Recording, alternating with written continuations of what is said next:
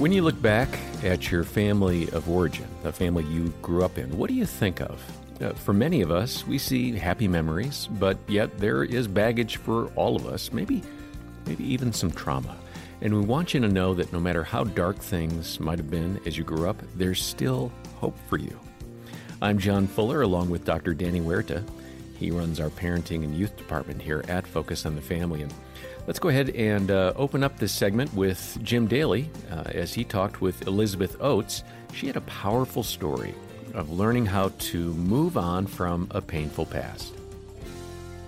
Another important feature is forgiveness, and we did mm-hmm. we haven't touched on that. Yeah. Um, that's huge. Yeah, absolutely. how to forgive people that hurt you, especially your family. Right.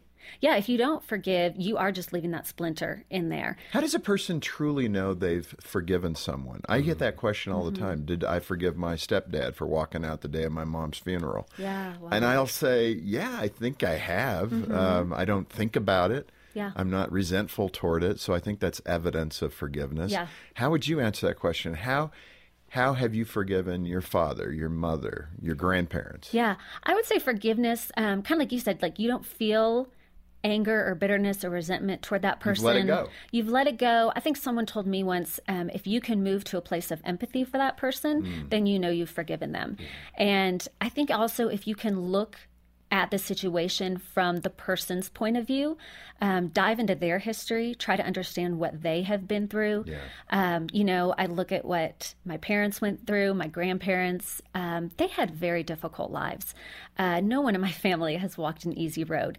Um, yeah. But I think just looking at the situation from their point of view and, and what did they go through that led them to this point and letting that be part of your healing journey and, yeah. and like i said finding that piece of empathy for them your daughter once asked you something about your dad mm-hmm. what what did she ask and how did you answer yeah i think she asked me where does he live or do you see him or something like so that how old was she when she observed oh, that uh, she was around eight years old. Yeah, that's incredible. Yeah. And, you know, I had to tell her, at the time he lived in a different state and that was kind of the beginning of explaining you know I, I don't see him and this is why i haven't seen him since i was probably your age and um, it was tough because i wasn't prepared for it. So that's one thing i try to encourage parents is hey be ready for these conversations because kids are going to ask. And my dad has actually since passed away and so that's another conversation i had to have with my kids um, and having to grieve, you know, a parent who wasn't really even in my life. And right. so that's a whole different kind of grieving process.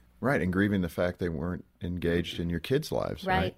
So, I mean, that's horrible. Yeah. Um, Elizabeth, um, I think this is the, the golden moment of the question. Mm-hmm. There may be a couple who's thinking of divorce, a woman or a man mm-hmm. who's listening right now, and they're tired. Mm-hmm. They have fought the fight, and yeah. it's just not there. Yeah. There's no more spark they may believe in Christ and they just, you know, again, they just can't find it, mm-hmm. the energy to press on. Speak to that person yeah. about the family tree, about what you have fought through. And there's somebody on the precipice of either starting or continuing that legacy of destruction. Why is it so important to fight through that and stay married and honor God and do the right thing? Yeah, that's such a good question. I would encourage someone by saying that marriage is a marathon not a sprint. So you might think you are at mile 26 and you just you can't do anymore. You're done. But I would encourage you that maybe God has you at mile 6 and that he has so much left in this race for you and just to keep going. Um, use all of the tools at your disposal, and there are an endless well of tools. You know, like we've mentioned, there are books, there are podcasts, there are, um, you know, obviously Focus on the Family has an endless amount. We feel um, like a um, resource center. You are. I mean, you that's are. what we feel like. Um, there are mentors in your life if you just look around. Um, there are counselors. There is just so much available to us in this uh, generation to help us. And then we have to do a lot of work on ourselves. You know, I think I hear a lot of people say, well, you know, my husband won't go to a counselor or my wife, she won't sit down and talk to me.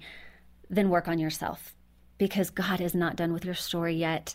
And, you know, you asked about generationally. I once had a friend say, I think the church doesn't know what to do with divorced people because the ramifications spread so far and wide. Yeah. And I think that's true. You know, it, divorce doesn't just affect the married couple, it affects the kids, it affects the extended family, it affects friends, it affects generations to come. And I think we lose sight of that. And we just want the pain to end. And I think what I tell couples is you're not going to solve your problems. You're just going to trade one set of problems for another. And this person's never going to be out of your life because there will always be birthday parties and graduations. And then your child's going to get married. There will be a wedding. There will be grandchildren. And you will always have your spouse in your life in one way or another. So fight for it. Fight yeah. for it because there is joy and hope on the other side that's the reward. Elizabeth, this has been so good. And I, I love it. I think I'm uh, drawn to that scripture where the Lord says, choose life or choose death. Mm-hmm. And I would mm-hmm. speak to the person, if you're on that path of destruction, mm-hmm. you know, and you're blaming your past for it. You know, I didn't have a mom, I didn't have a dad, I don't know what to do. Uh, stop it. Yeah. Get back on the road of life, and the Lord is there to help you. Start there, make that commitment to Christ, and then there are plenty of people and resources to tap into to help you grow in that journey. Yeah. And one of the things is your great book, Mending Broken Branches. Mm-hmm. What a wonderful place to start to talk about your past, grieve your past, and then move forward in Christ. Thank you for being with us. Oh, thank you for having me. Well, God has done such an amazing work of restoration in Elizabeth's life. And uh, Danny, she talked there about fighting for a better future and trusting God. And um, you've worked with a lot of broken individuals and families. I'm sure there are some stories that came to mind as you were listening. Yeah, you know, it's it's interesting to live in a city so long and be a counselor. I get to see some families sometimes at grocery stores and other places that I haven't seen for years, and get an update. Where are things at now? And uh, many of them offer that. They go, hey, we're doing so much better. It was mm. such a difficult season of our lives, and now this is going better, this is going better. And I think of a particular story of this girl that came in. She was uh, 10 years old at the time, had anorexia, severe anorexia. Wow. And the, the mom and dad were struggling in their marriage. Uh, the family was just struggling. And uh, it was a very dark place for this young girl, very dangerous place.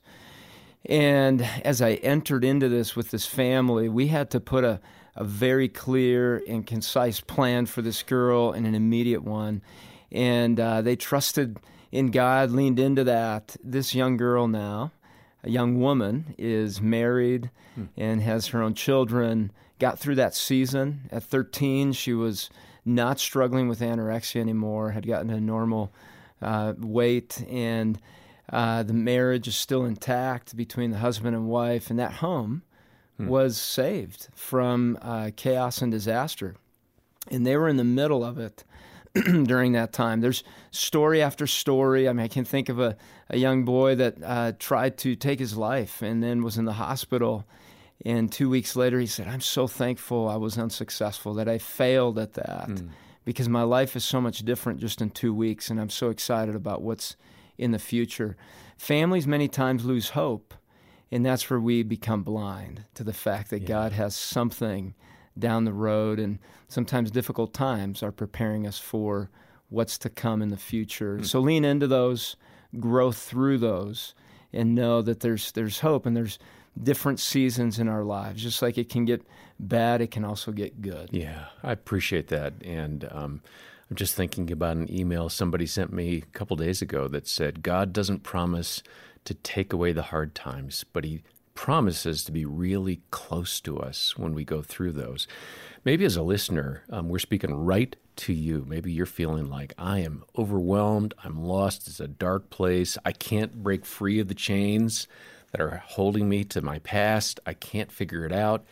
Uh, please know we're here uh, to help you. Focus on the Family has a rich library of resources, connections. We've been at this now for over 44 years, and it'd be a privilege for us to enter into your world and offer what we can to help. Uh, we have a caring team of Christian counselors. They're a phone call away. Uh, we'll set up a time for a free consultation with them um, about whatever you're facing. And we can even refer you to somebody in your area who can enter into that struggle with you, as Danny was describing, he's done professionally time and again. So call, talk to somebody. Our number is 800, the letter A in the word family.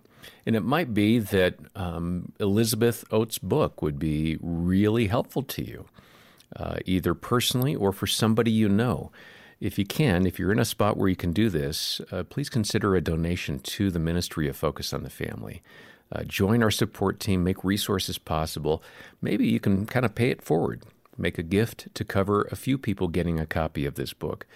Uh, donate as you can. We'll send the book to you. It's called Mending Broken Branches. All the details for uh, how to do that and to get in touch with our counseling team are in the show notes. And John, there are some resources also on our Focus on the Family parenting site. Mm-hmm.